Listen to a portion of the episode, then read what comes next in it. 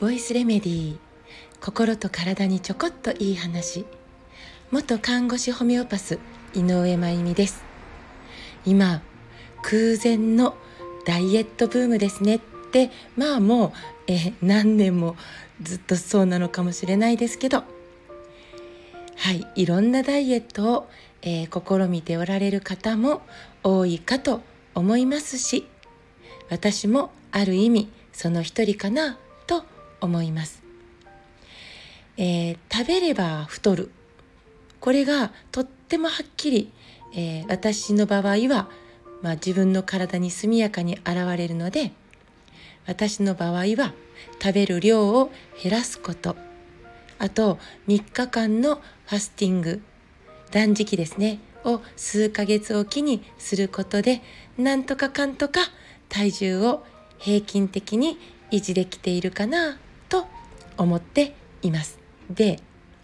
えー、ダイエット目的で人工甘味料、まあ、いわゆるゼロカロリーとかシュガーレスとか、まあ、糖質オフっていう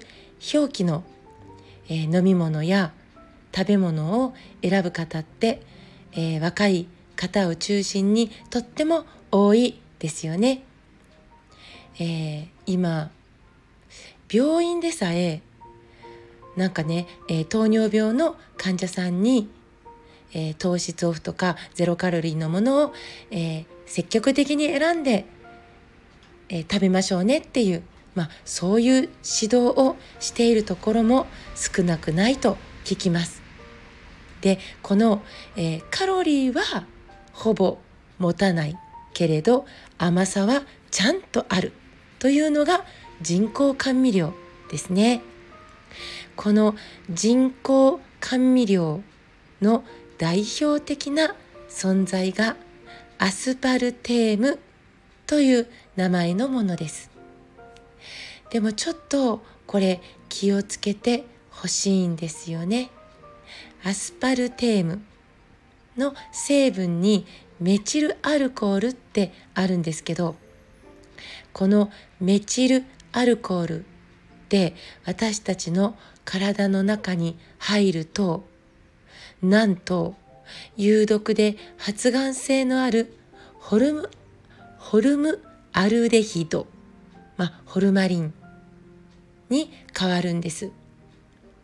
これあの発がん性がある刺激物として、まあ、WHO も認めているものなんですよね。えー、それに変わってしまう。そのために、まあ、関節炎とかアルツハイマーとか自己免疫性疾患とか糖尿病とかアスパルテームがその原因の一つとなっているという調査結果もあるんです。さらにです。アスパルテームと炭水化物が組み合わさっちゃうとまあよくあることですよね。アスパルテームと炭水化物が組み合わさると、えー、脳でセロトニンというホルモンの合成のスピードが落ちることも分かっています。